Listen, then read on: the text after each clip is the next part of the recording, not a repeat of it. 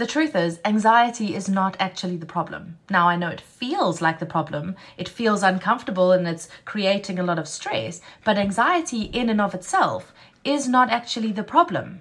So, listen up.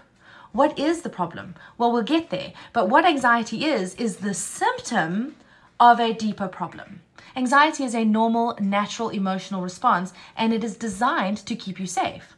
It's designed to get you to pay attention, often to the deeper underlying problem.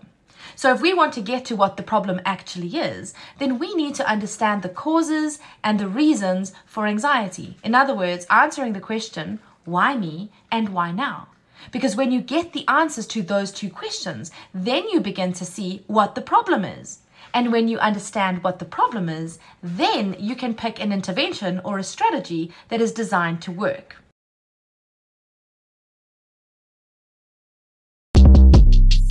Shortcast Club